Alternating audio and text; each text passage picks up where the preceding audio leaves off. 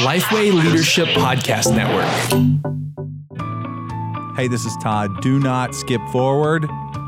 Okay, what I'm about to share is something super important. We are offering Blueprint Coaching. What is it? Well, it's not a conference, I'll tell you that. It's two days of intensive walking through whatever dream you bring to the table and us helping you process how to implement that dream. We walk through hands on, practical training in a small group setting to make sure that you walk out with a plan. We're calling that Blueprint Coaching, and it's new, and we're capping this event at 300. So, if you need to lead change, but you're not really sure where to start, make sure you join us in Orange County on March 14th and 15th. Just go to lifeway.leadership.com slash events to learn more or text Blueprint to 888-111. You're listening to the Five Leadership Questions podcast. I'm your host, Todd Adkins, and today I'm here with two Canadians. Oh, Canada. Oh, yes. Indeed. It's going to be an interesting ride. That's all. That's all you know. Yeah, that's all you need to know. You don't sound Canadian, Mark. What does a Canadian sound like? Oh, Yeah. I don't know, Daniel. I, that sounds like a Minnesotan. Well, you know, I'm from Minnesota. Yeah. Yeah. Exactly. Yeah. Hey, I don't know. Born born and raised in Toronto, and then uh, last 15 years in Vancouver. So That's good. So that's my that's where I grew up. Uh, so this is Mark Clark. He is the pastor of Village Church in Vancouver. Uh, you guys actually you planted in 2010. That was after I left Vancouver, probably in 2000 and was it 2004. So if Okay. Village Church was around, I probably would have attended because you guys. Oh well. Oh, thank you. Yeah. Well, may- maybe not at that time. We were in an elementary school, and there was only 40 of us, so it's always a little awkward. yeah. Maybe you would have walked in and gone, "What is this nonsense? I'm out of here." Well, you know, Mark, you're doing amazing, amazing things in Vancouver, uh, which is, I mean, it's, I, it's actually, I was just speaking today to a group of pastors, and and this past Sunday, I was preaching on Southern Christianity versus biblical Oh, wow, yeah. Christianity, and I was telling Right. everyone that I grew up when I grew up in Vancouver. For me to meet another person who said they were Christian, and just because Right. they said they were Christian didn't mean they actually followed Jesus. But for me to Right. actually meet someone who said they were Christian was a rare occasion. Whereas down here, it's like everyone says they're Christian. you can swing a dead cat in any direction and hit a mega church, so it's not Yeah. a problem. Yeah, it's a different. uh It is a different game. It's it's and even just the Toronto versus Vancouver vibe. I Hmm. find you know, Toronto's kind of the New York, and Vancouver's more the LA, and people are probably uh, pseudo spiritual in Vancouver. At least they're open to the ideas of spirituality, but it's when you it's when you need to like actually make it more specific than vague spirituality and talk about you know Jesus and the gospel that things start to get wonky yeah. So for people. Man, Mark, so we so we love what you're doing. Mark, if you haven't checked out his book, The Problem of God, Answering a Skeptic's Challenges to Christianity, you're gonna want to do that too. But let's get straight into the questions, Mark. Uh, our first one is who are you learning from? Um, yeah, I mean, in in person, I have a couple uh, really good mentors. Um, a few years ago, I was introduced to Larry Osborne. I don't know if you've heard of him. He's an up and comer awesome. uh, down there. He's got a little mom and pop shop he's working on down there. Yeah. We're rooting for him. Um, so, anyway, so Larry Osborne, um, uh, he leads a church uh, called North Coast in San Diego, and um, multi-site video, that kind of stuff. So, uh, about four or five years ago, I came under um, under him. Just got introduced to him, and and uh, we kind of took a took a liking to each other, and we've been hanging out ever since. And I can Mm. call him at any moment, and um, he just mentors me through everything from strategy um, to personal life to um, I mean, when I've hit issues in the church, when I've hit you know major things that have come up, uh, whether that's you know a scandal or you know whatever, um, I call him, and it's just like, hey, look, here's what happened. You know, what do I do? What do I what do I need to tell the church? Uh, what do I not need to tell the church? Do Hmm. we do it in written form? Do we go on stage? Do we, you know, what about this staffing issue? What about this strategy issue? What about the, you know, what about this multi-site thing that we're trying to do? Do you think this can work and that can work? And he's so innovative. You know, people call him Yoda, right? Yeah. So he's uh, just kind of off the top of his head. He just riffs on crazy stuff, and you know, uses sports metaphors. So half the time I don't know what he's talking about. But anyways, Me either, bro. I'm with you. yeah, it's like, dude, I don't know what a point guard does. So can we like flip to an art thing or something? Like, I don't. Oh, you lost me. Yeah, exactly. a point. What is that hockey? Larry, So so last time I was with Larry in Ex- at Exponential, so we interviewed him twice on this podcast. Listeners, if you haven't listened to episode 89, that was the first time, and 258 was the second one. But when I was in at Exponential, I was like, "Hey, Larry, we loved uh, Ed, Ed Stetzer and I would love to do something with you for new churches." And he was like, "Oh, okay. Here's my cell number," and he gave me a cell number, and he was like, right, "Here's a side note: I give my cell number to a lot of people, but no one ever calls me." right. so he's like, Uh, if you if you're gonna if you're gonna call, you know, it's it's gonna be it's it's gonna be important. So here you go. Right. Yeah. yeah. No yeah, pressure. and we, I Yeah. just did a I, I just did a thing down with him uh, in, in down in San Diego for two days with uh, eight leaders, kind of in the same scenario as I am, and just learned from each other. And he was great, and you know, just walking through, you know, one of the one of the best parts of it, we were walking through kind of the top three or four reasons that um, the pastors uh, of larger churches fail out of Mhm. ministry, and kind of what is the the common denominators and how to protect yourself from them. And so, um, you know, anyway, a lot of that stuff's gold. So that's who I'm, you know, that's one of the big, big ones I'm learning from. Uh, Ray Johnson, who runs a church out of Sacramento, also a multi site church um, uh, called Bayside. And uh, he's been a huge mentor to me, him and his wife.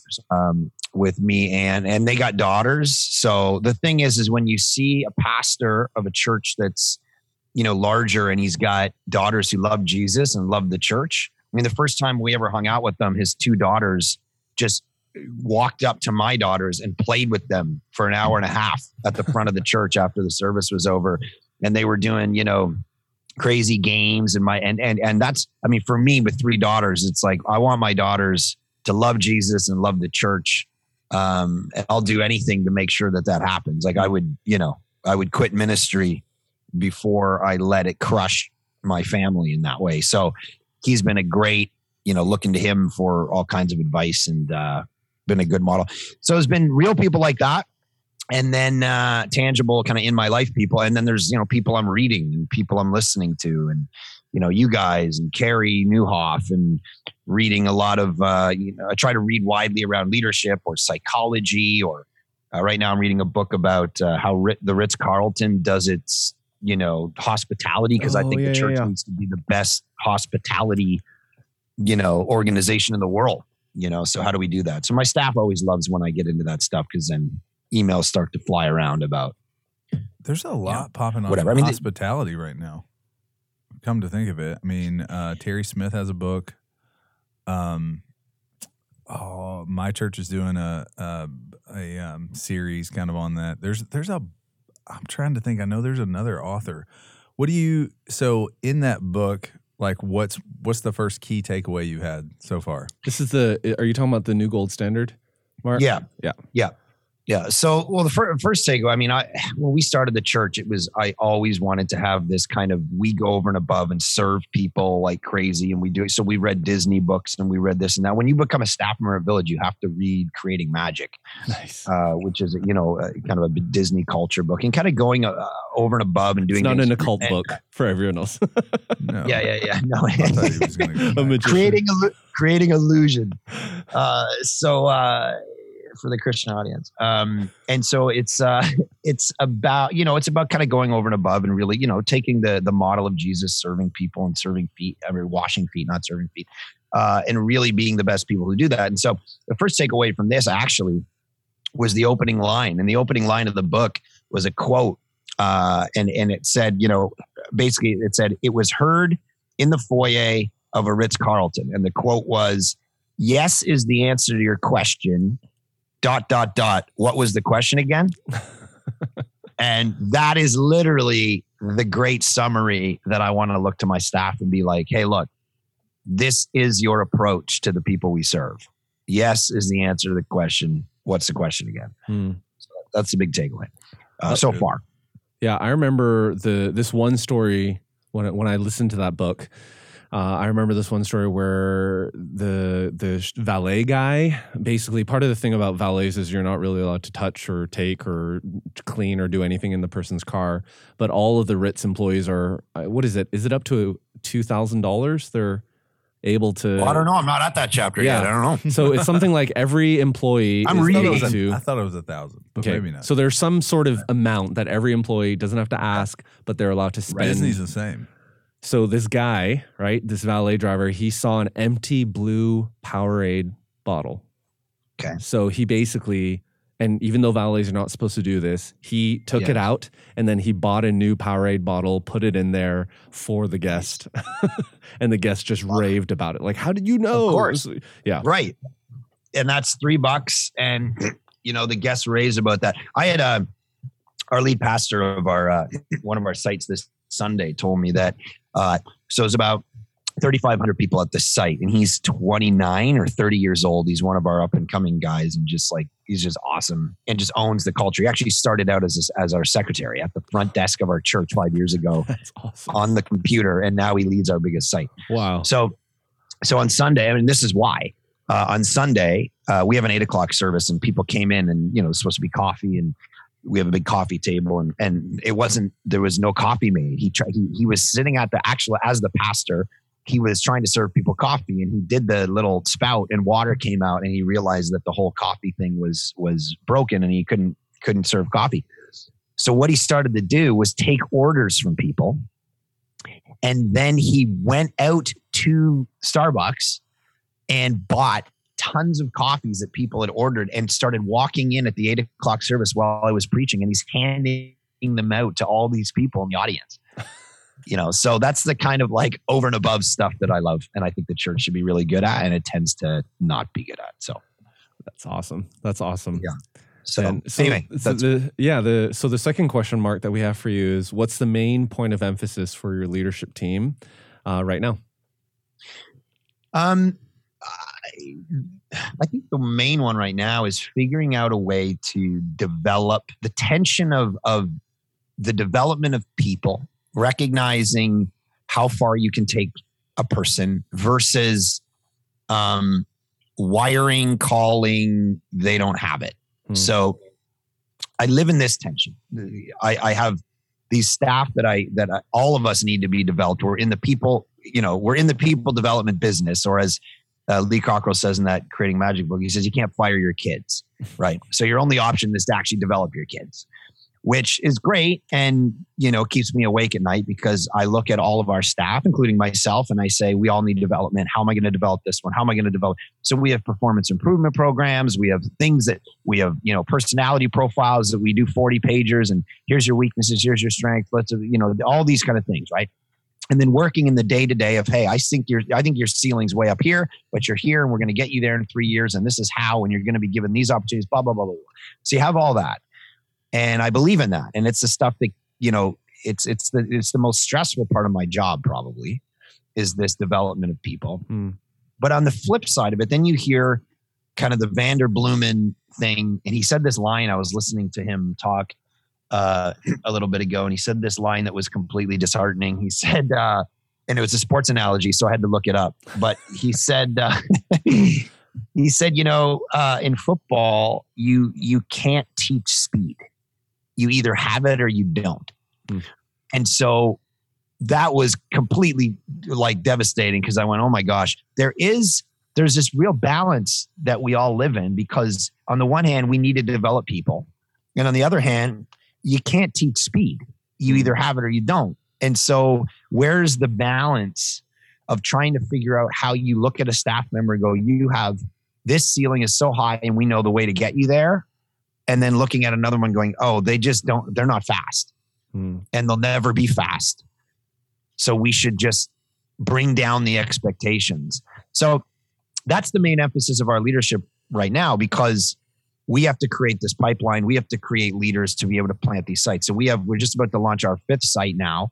We have four local and one cross province, about an hour and 20 minute flight away in Calgary. Um, and all these people, not only paid, but lay people, they all need development to be able to accomplish the mission that we have.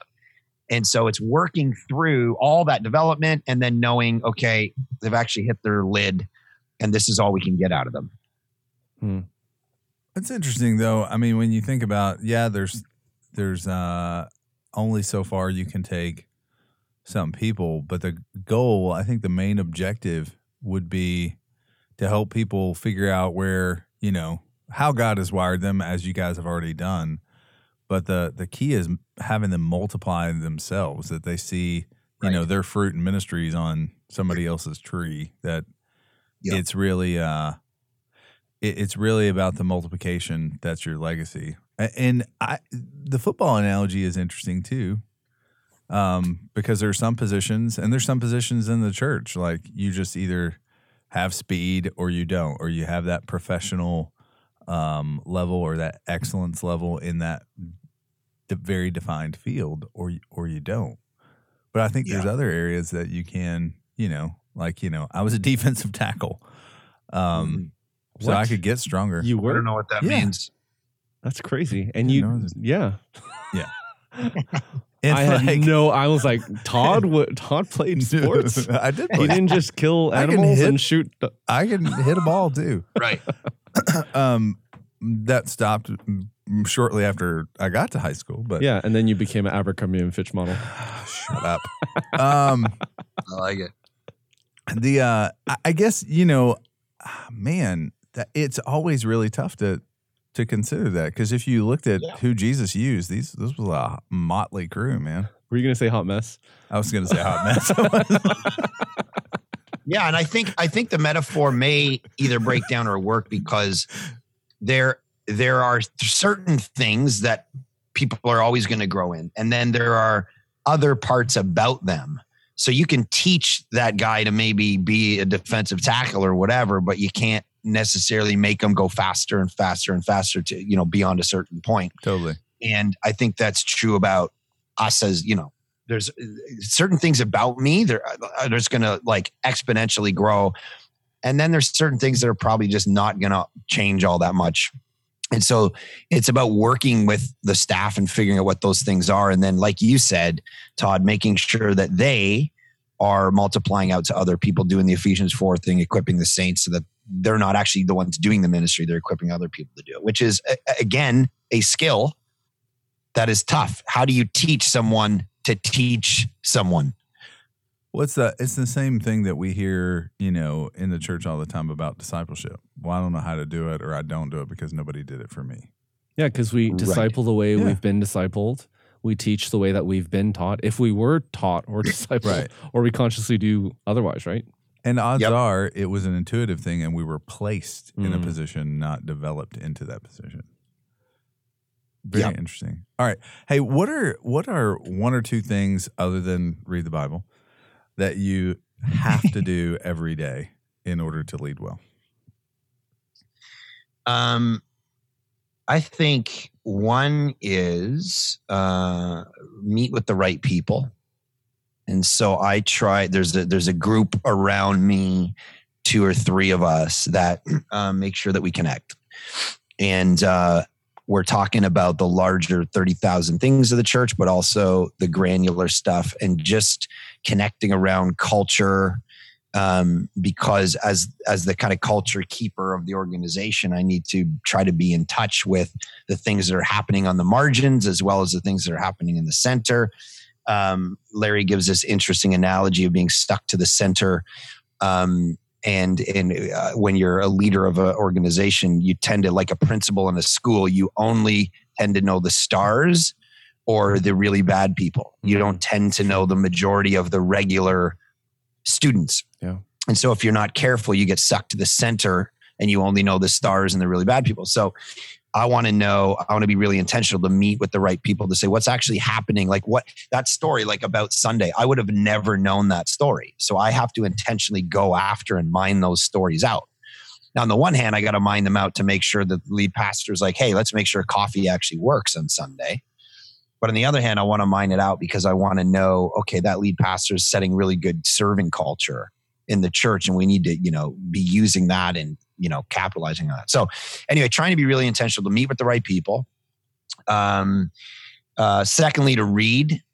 um, just read, read, read, um, and just trying to get my brain around anything from you know Gladwell to Freakonomics to you know Jonathan Edwards or something like. Just I sit by the fire. I'm reading Cormac McCarthy right now, Mm. um, and I'm just like trying to sit by the fire at night, you know, with my wife and just read constantly, stu- wide, widely, um, and it just informs my life and and leadership and the things that I do. And then, thirdly, I'd say family, like just making sure I'm with those when I'm home, I'm not traveling, then I'm with those girls for dinner, that we're hanging out together, we're putting them to bed together.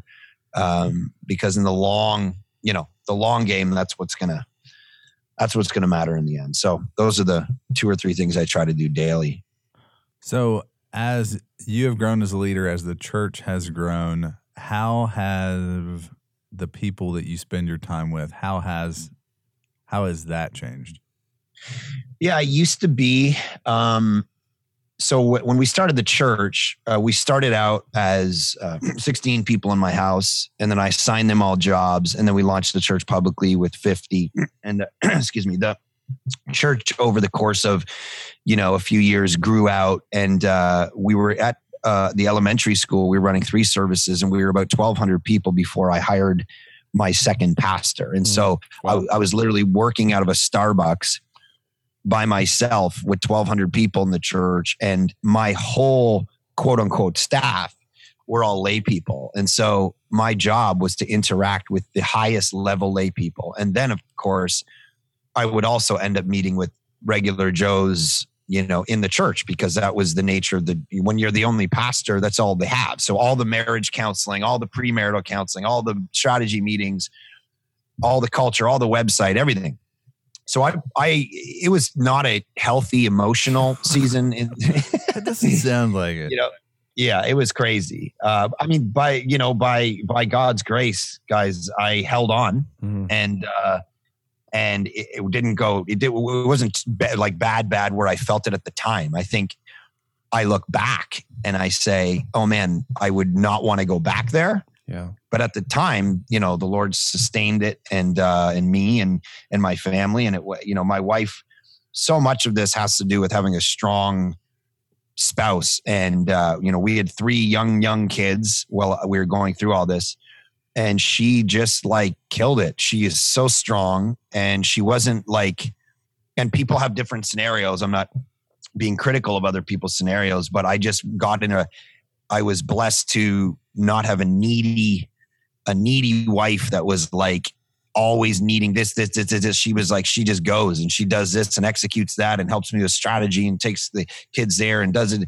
And I didn't need to, you know, stay, when I needed the sermon prep on Saturday, it wasn't like every second Saturday there was some controversy and I needed to stay up with the kids and she, not controversy, that's not the right word, but uh, drama, you know, and she Yeah. had to go out and I had to, you know, there wasn't, so I was freed up mentally and spiritually to be who I needed to be for the church in this crazy season for probably a good six years. Yeah.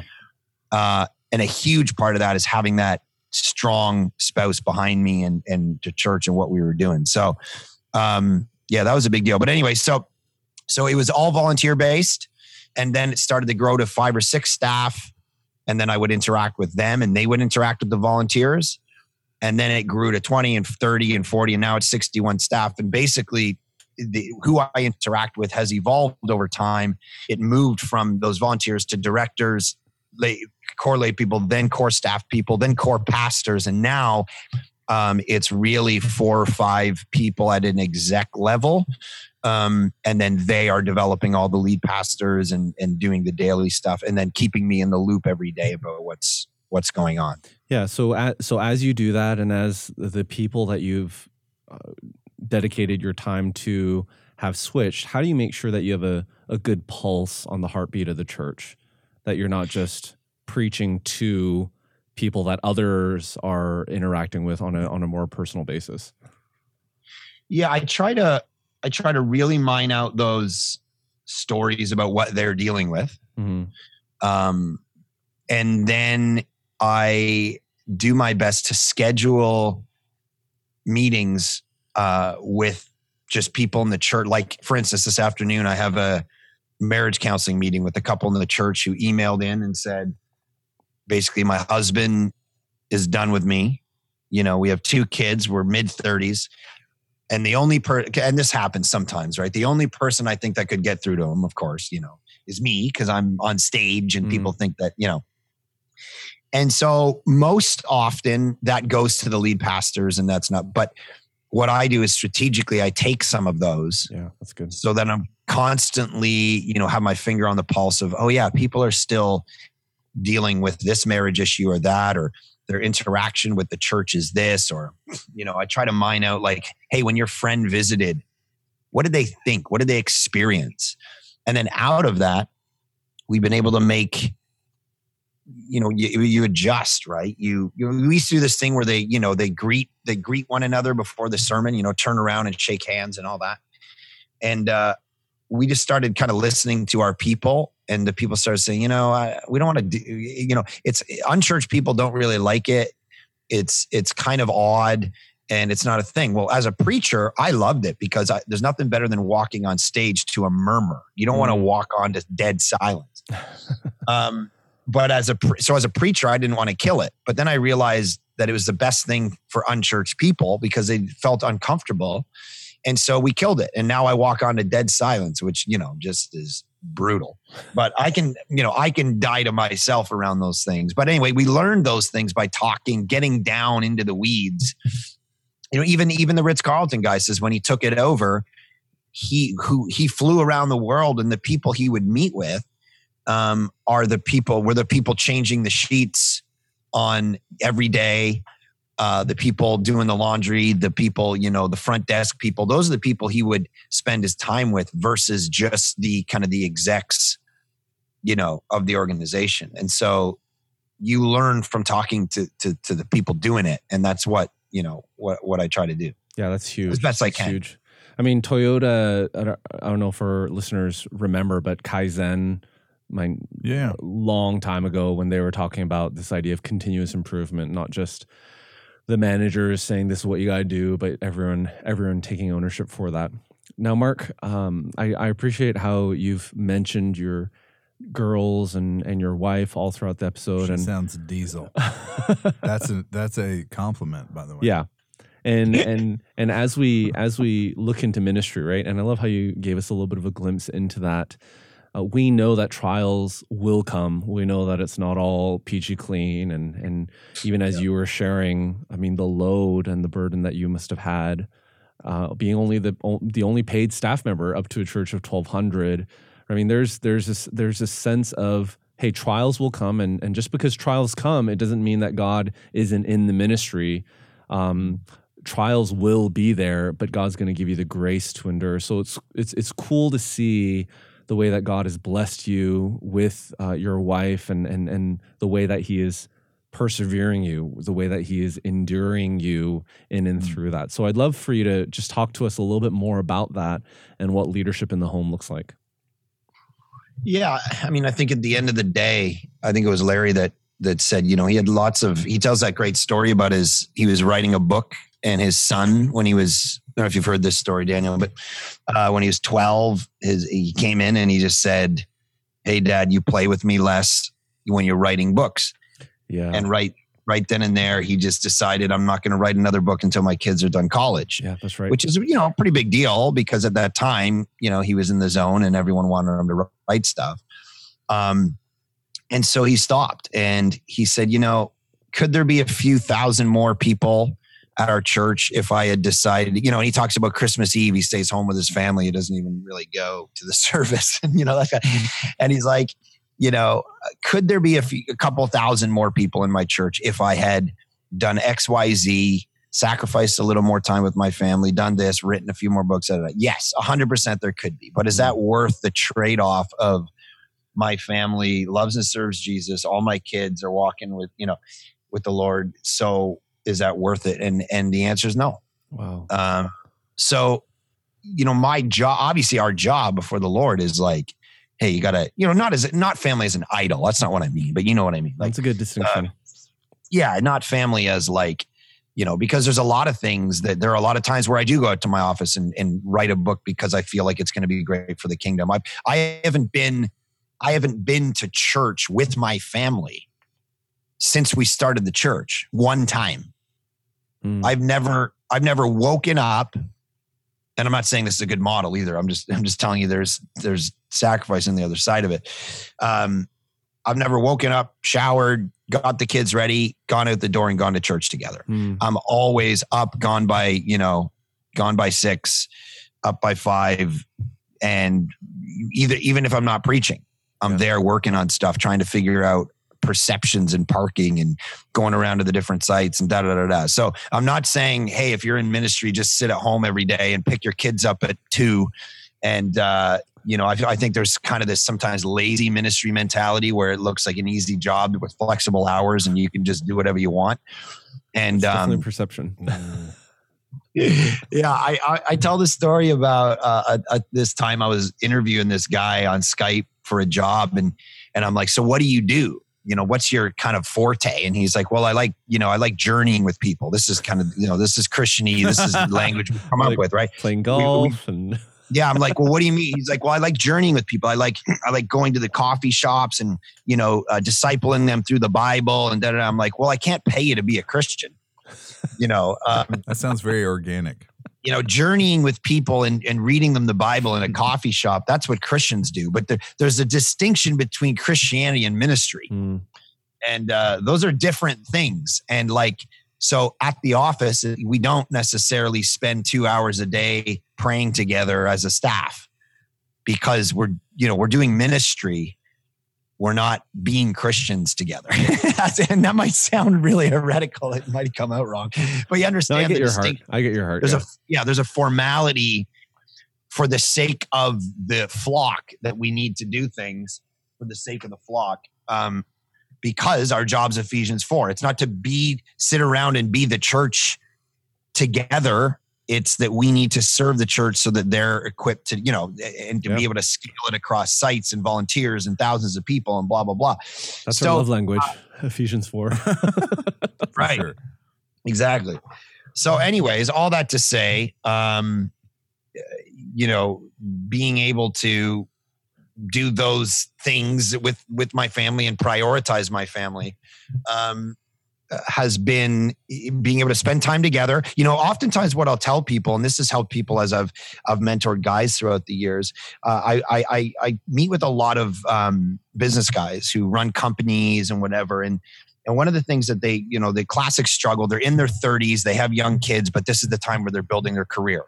And so there's this tension of like, I'm trying to put in this many hours and blah, blah, blah. And I said, you know what? I think you'll be able to do that better if you put on the calendar months and months in advance when you're going to go on vacation. Because oftentimes, if your wife can see on the calendar, okay, I know he's working really hard right now. He's working his 70 hour weeks. He's putting in, he's overtime. He's, okay, but in two months, I get him for two straight weeks in the in Palm Springs.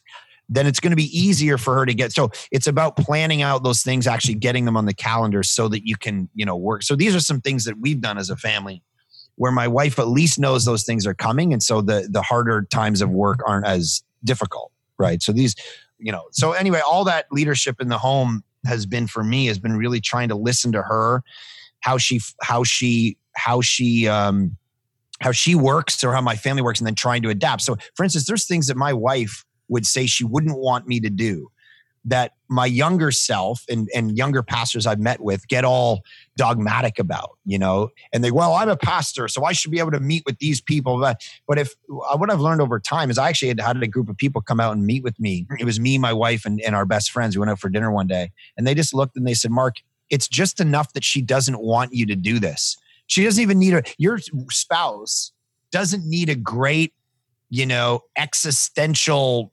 argument um, for you to just listen to them and say, okay, they don't want me to meet with this person. I don't even need a reason. Mm. They don't want to meet with. I'm not going to meet with them. So I learned over time that those kind of things were helping to create. And then the last thing I'll say is, when I meet with those business people and ministry people, of course, but there's a great business analogy. I met with a guy who's um, been very successful uh, monetarily in life, and he was meeting with a friend of mine, and he said, you know, um, the times where I was making the most amount of money were the times when my marriage was good. Every year that I lost money was a year where I was getting either divorced, separated, uh, we were living apart, we were having a disaster of a marriage. And and guys, people in ministry, men and women in ministry, have to realize that their marriage at home is going to define how they flourish in ministry. It makes you sharper. It may, it may you know, there, has been days, honestly, where where if Aaron and I had a fight about something, I remember a couple years ago we had a fight uh, before I came to work about some budgeting issue, and I literally drove past the church. I had three meetings lined up. I drove past the church, called my assistant, and said, "I'm not going to be at these meetings." She's like, "What are you talking about? You got meetings, you got people waiting." I'm like, "I can't do it."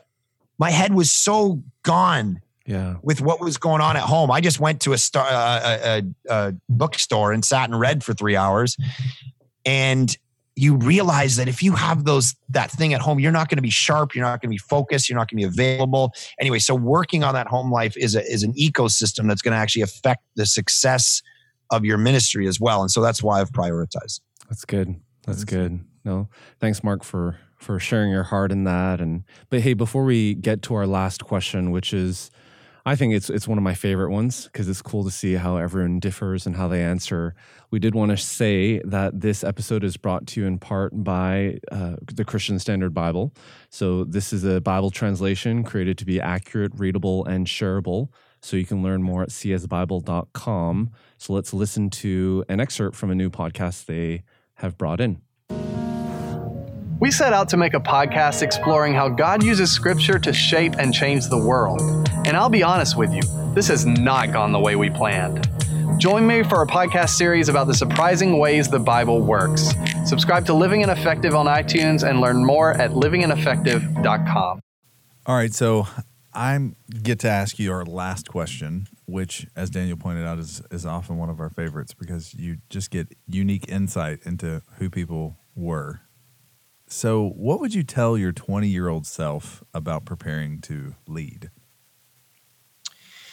Yeah, the, I mean, a lot of things.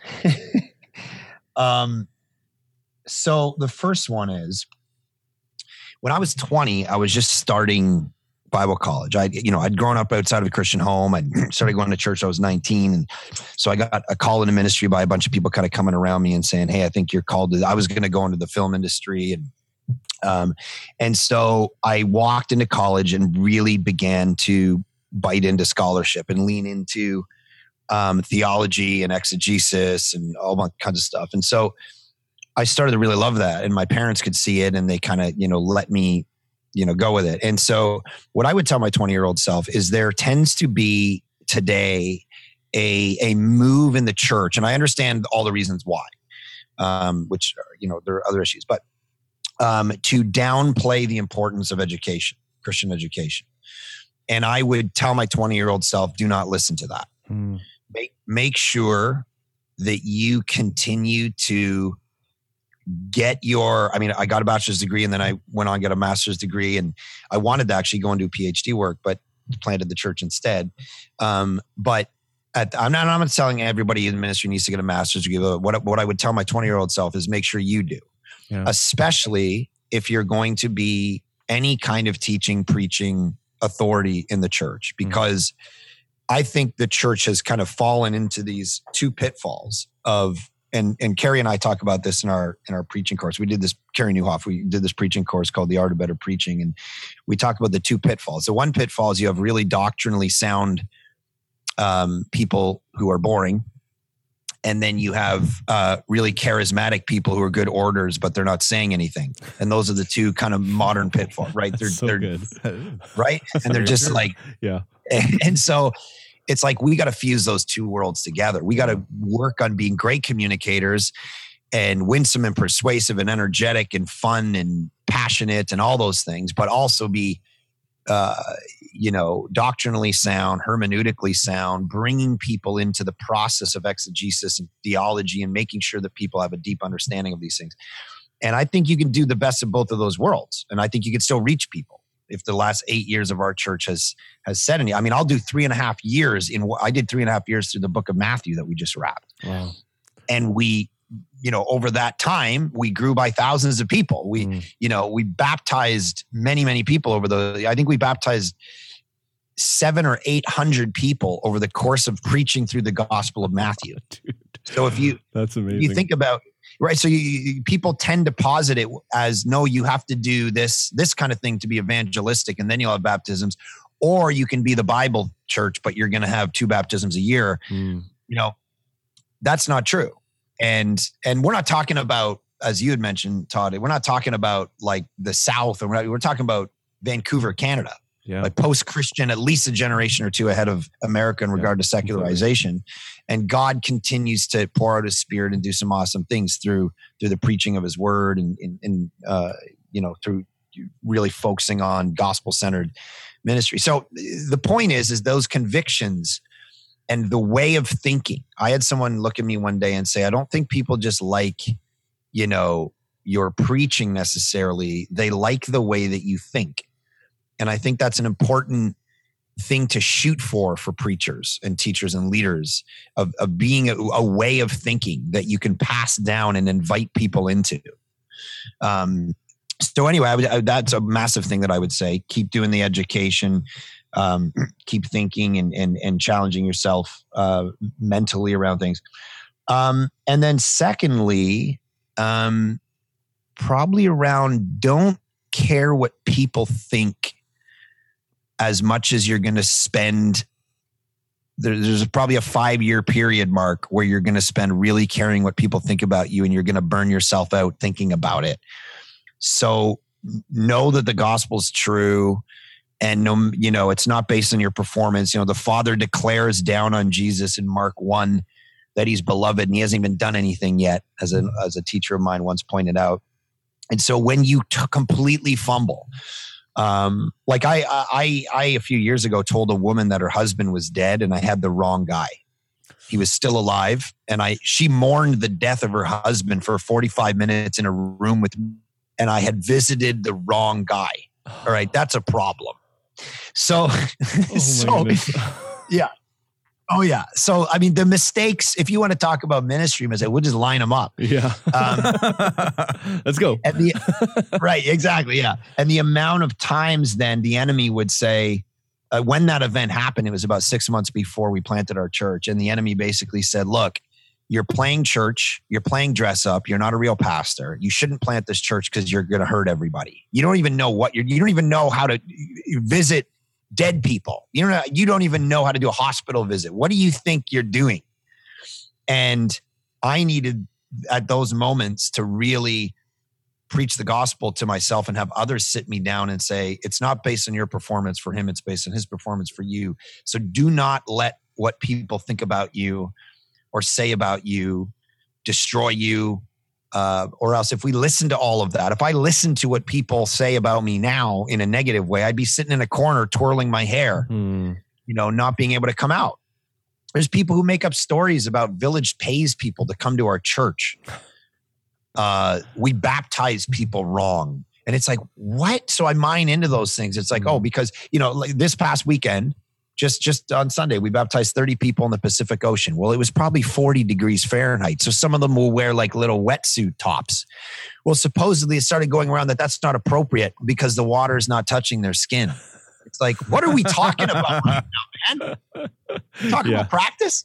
You know, it's Yeah. like, what are we talking about? Yeah. Like, there's people dying and going to hell every day, and you're talking about wetsuits. Like, so you know, I can't. I got to learn. I had to learn to not let that stuff affect me.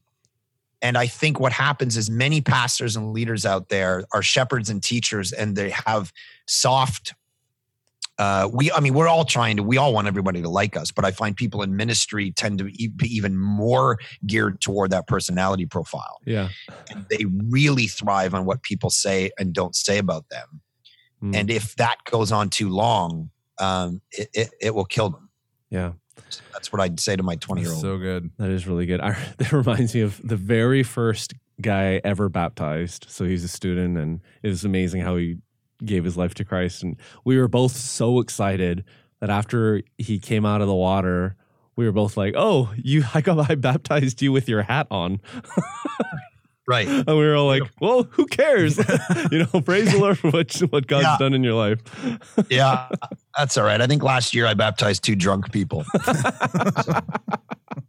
Man, Mark, it's been it's been fun. It's been really fun having you on our podcast. Guys, if Awesome. you haven't thanks for having me, guys. Really appreciate it. You're doing great work. This is good. This is a great podcast you guys do. So thank you for it. Awesome. Thank you. Thank you. And guys, if you haven't yet picked up a copy of his book, The Problem of God, you're going to want to do this because I love I love your description written by a skeptic who became a Christian and then a pastor. You walk through a lot of important important topics, right? The problem of science, the problem of God's existence, of the Bible, of evil and suffering, of hell, of sex, hip, of hypocrisy and and Mark, what I love about you and your ministry specifically is you just say it as it is uh, you confront people with the truth, and it's just amazing to see the fruit that God has borne through your ministry. Oh, thanks, man. Thank and you. two, Appreciate just somebody who spends that much time in the book of Matthew, as an example, you know, coming from um, an expository kind of background uh, of what, you know, a lot of people will say they're expository. That's legit. Spending Yeah. that long in Matthew. so I want to know. I want to know what's in this book and how you treat those different subjects and how thoroughly someone who spends that much time in the book of Matthew is going to treat each one of these things. So I haven't picked it up, but I definitely will. Yeah. And also, this is the episode right before Christmas. So, Merry Christmas, everyone. We won't be giving you an episode on Christmas. Bless us, everyone. And if you want to check out some other podcasts on our network, be sure to check out Making Disciples by Robby Gallaty and Chris Swain. In this podcast, they'll help you make Jesus' final words your first work. So, in every episode, you're going to hear insights on various elements of discipleship and tips to implement in your own context. So, just look up Making Disciples on your favorite podcasting app and subscribe today. And we'll catch you guys next time.